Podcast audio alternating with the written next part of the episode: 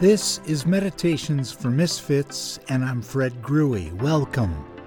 In this week's podcast, we reflect on wisdom from the ancient Hebrew prophet Micah and the rabbi from Nazareth named Jesus, and consider their wisdom in helping us to navigate the fears and anxieties that surround us in this day and age, and the feelings of loneliness that can suffocate the very life out of us. Oh God, I, I, I remember reading in the, in your book, somewhere in, uh, I think it was First Chronicles, the verse that that tells us that your eyes gaze to and fro over the whole earth to strongly support those who give their hearts to you. God, when I when I read those words, I just had that image of like a a, a lighthouse on the coast with a light going all over. And as you go over the planet this morning, in this moment, in this one moment, on this earth that we all share, there's so much going on there's so much violence, there's so much cruelty, there's so much uh, noise, there's so much stuff going on all over the planet right now in this moment. But as your eyes are scanning the globe, we ask that your, your gaze would be arrested here with us. As we're really trying to follow you, we're trying to do good. And we ask that you would interrupt our meeting with your very presence, and that you would communicate to us how to live in these days of so much turmoil and anxiety and chaos.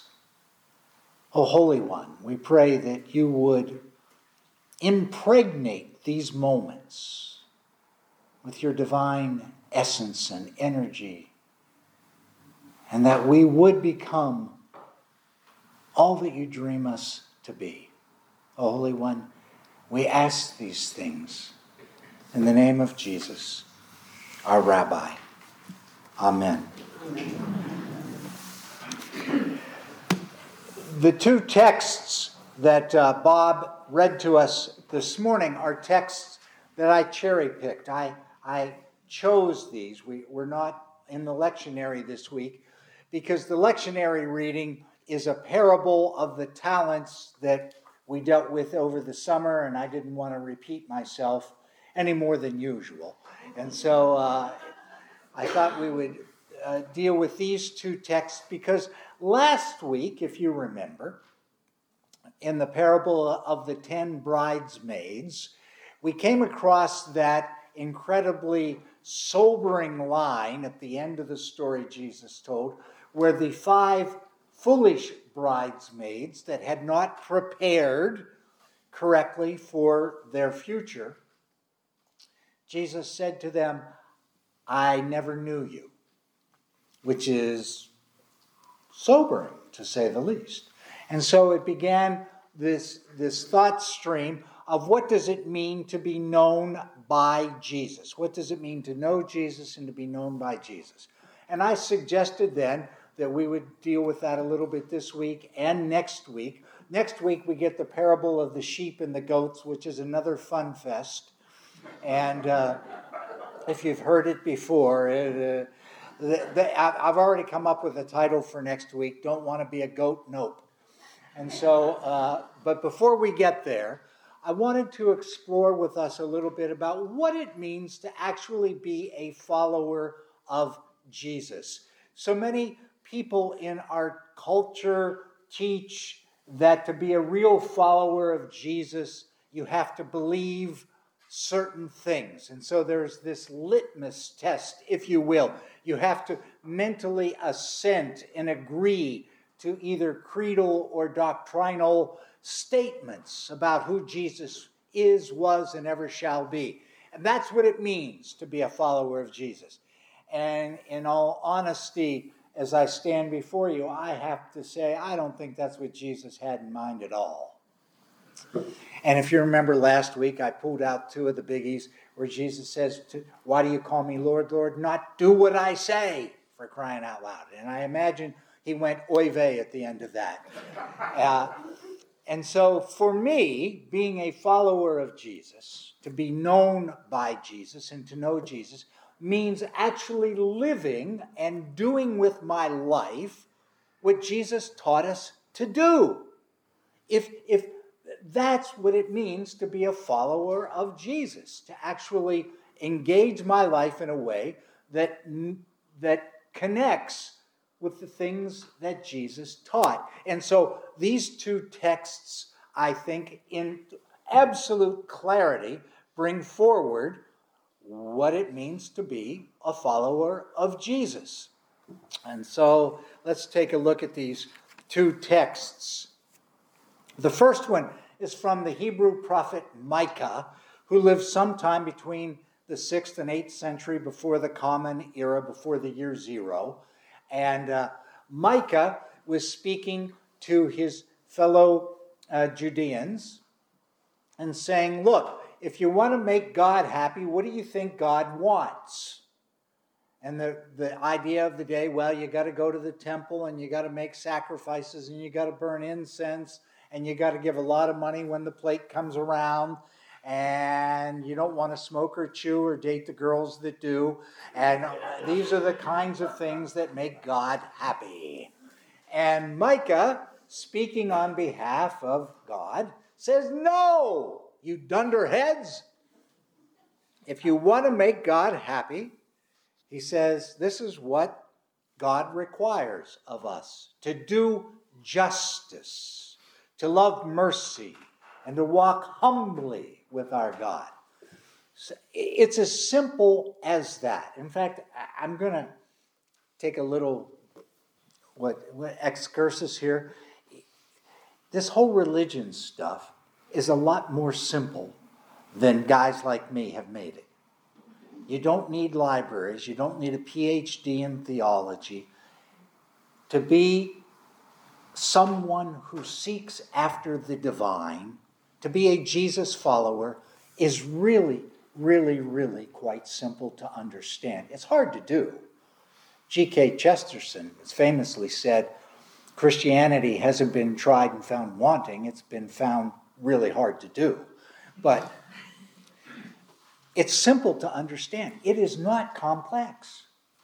Micah is saying, You want to make God happy? Do justice, love mercy, walk humbly with God. That's it. Full stop. That's not hard to understand.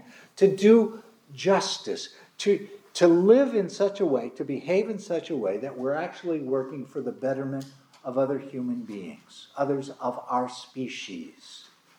To try to take whatever life gives me in terms of money and prestige and esteem and power, to use those things to level the playing field so that everybody has a shot at a good life. That's not hard to understand.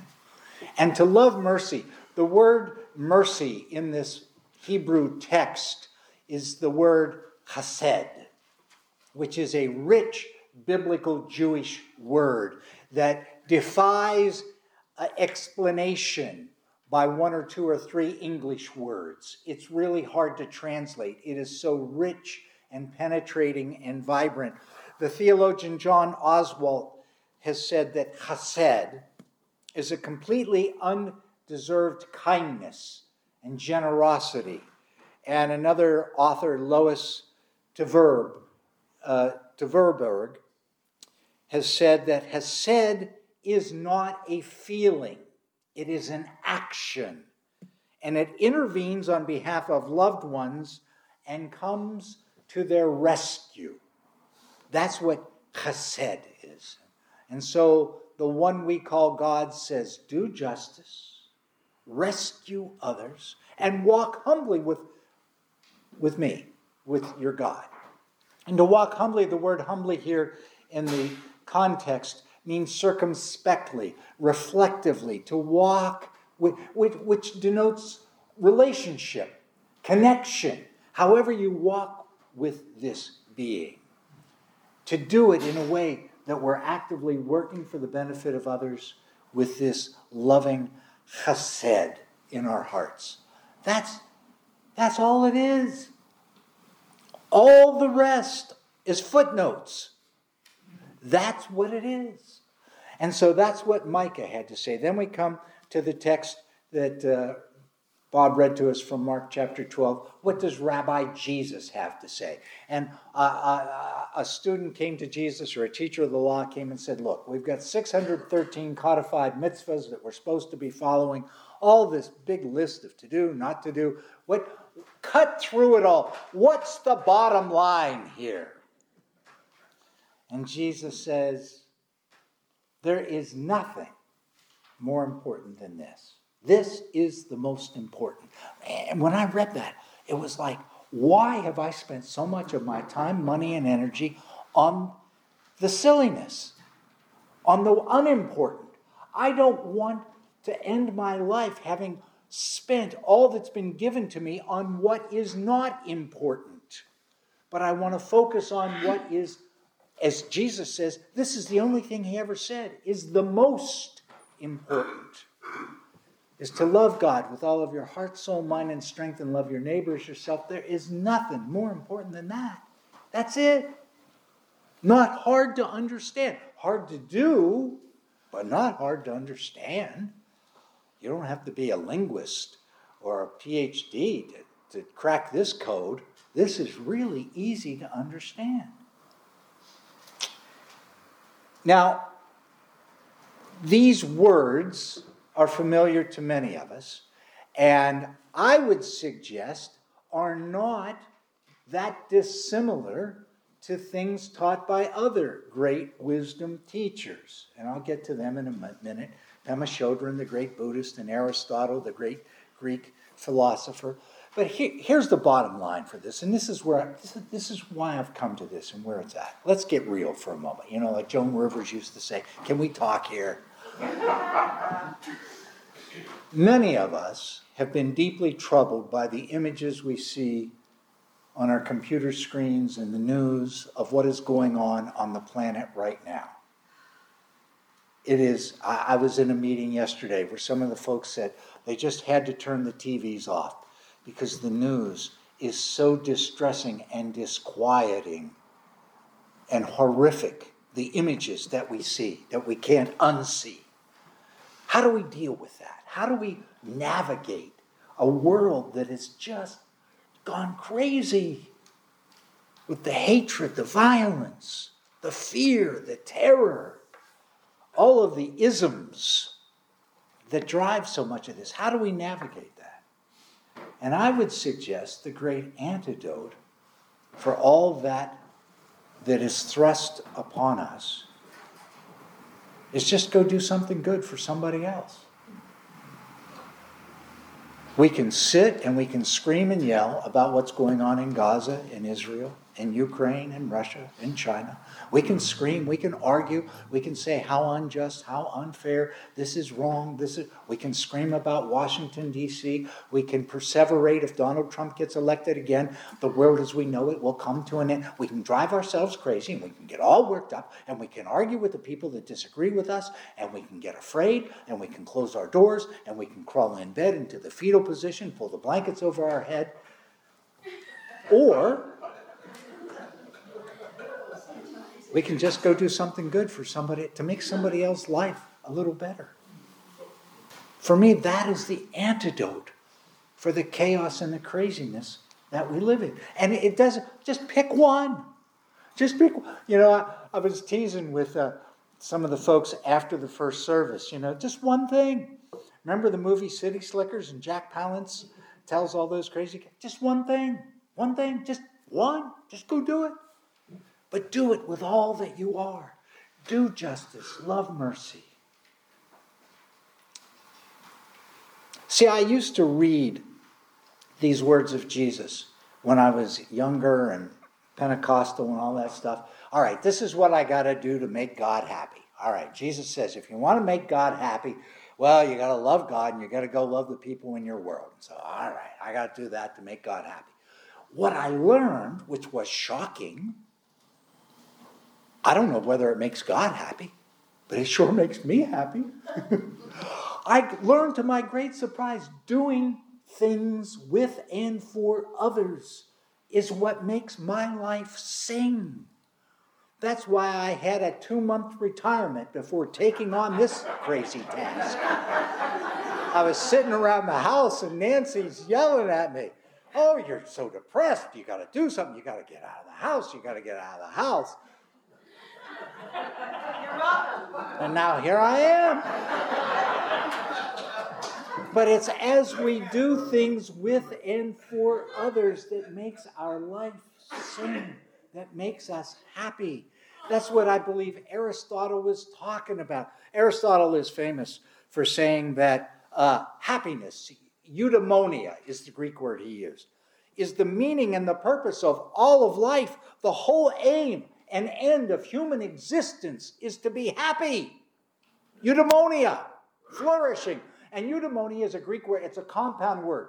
E U U means good, and daimonia means to be uh, inspired by a spirit, a muse. And, and, and so even the word is infused with this spiritual dimension. We are infused with something from outside of us that inspires us to live a good, flourishing life. It's not just about happy or good, it's flourishing, it's vibrant, it's pumping on all cylinders, it's being in the zone. That's what happens when we do justice and love mercy and walk humbly with our God. Pema Chodron, I told you I was going to quote, the great Buddhist teacher says, the best way to serve ourselves is to love and care for others. So if life is beating you down, you're getting crazy and you're worried, go do something for somebody else. It will help pull you out of it. And we have plenty of opportunities. We're going to listen to our dear friends, the Teterenkos, here in a little bit about their journey. And do you know they scrimp and save every penny they get to send money back to their family in Ukraine to try to help them survive. And we'll be able to be a part of that if you want.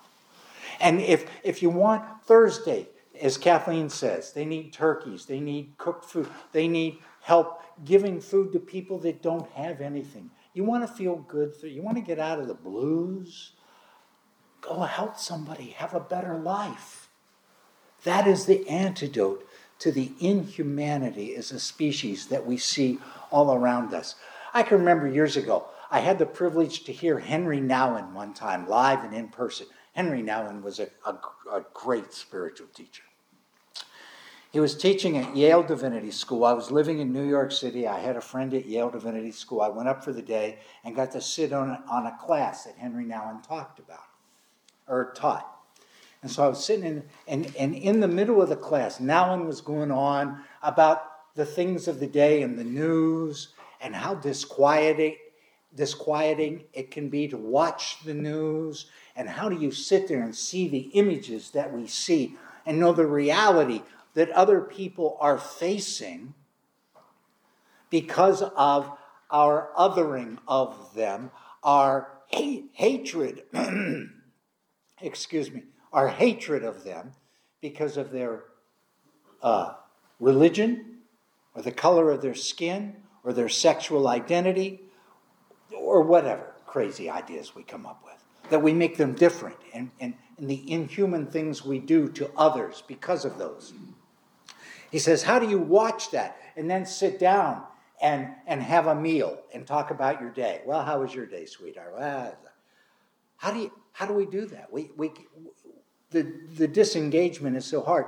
And he was just sort of riffing on that kind of a thought and then Nouwen said, and it, the words just sort of tumbled out of his mouth. He says, You know, there are some people that can't disengage when they're assaulted by those images and those ideas of and they see what's going on they can't just stop and sit down and have dinner and talk about their day and he says we generally put people like that into mental institutions because they don't have filters to withdraw our stuff.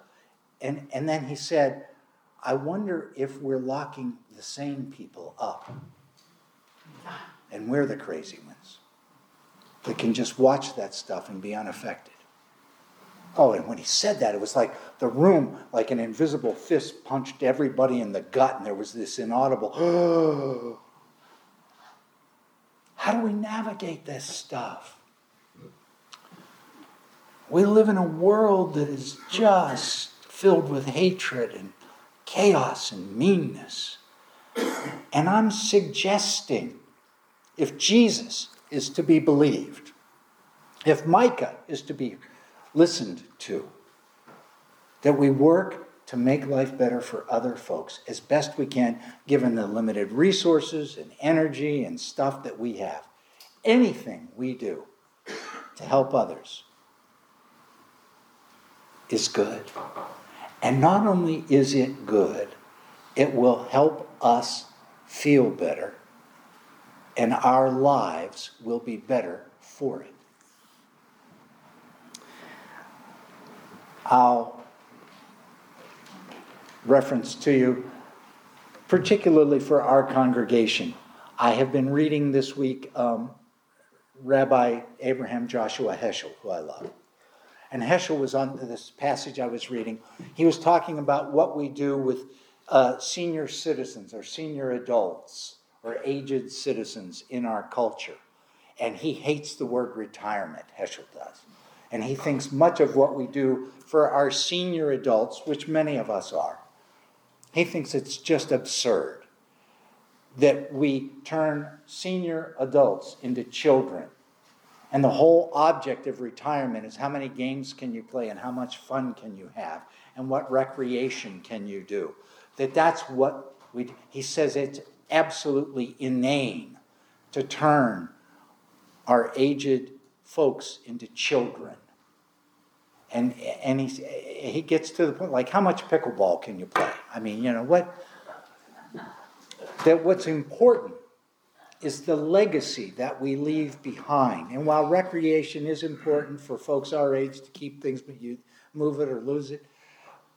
But what legacy are we leaving? How are we leaving this place better than what we found it? What are we doing to advantage others? That's what's important, according to Heschel. And, and he says, remember to build a life as if it were a work of art.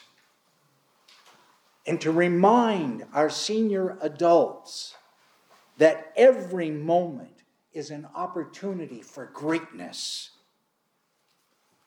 and that our legacy is really important. And that's what will make our life sing. All right, so I've, I, have quoted Micah, I've quoted Heschel, I've quoted Pema Chodron, I've quoted Jesus. Now I'm going to give you my biggest teacher, my son Elijah. My son Elijah put it so simply for me. He said, Look, bottom line is when I do good, I feel good. When I do bad, I feel bad. It's just not more complicated than that.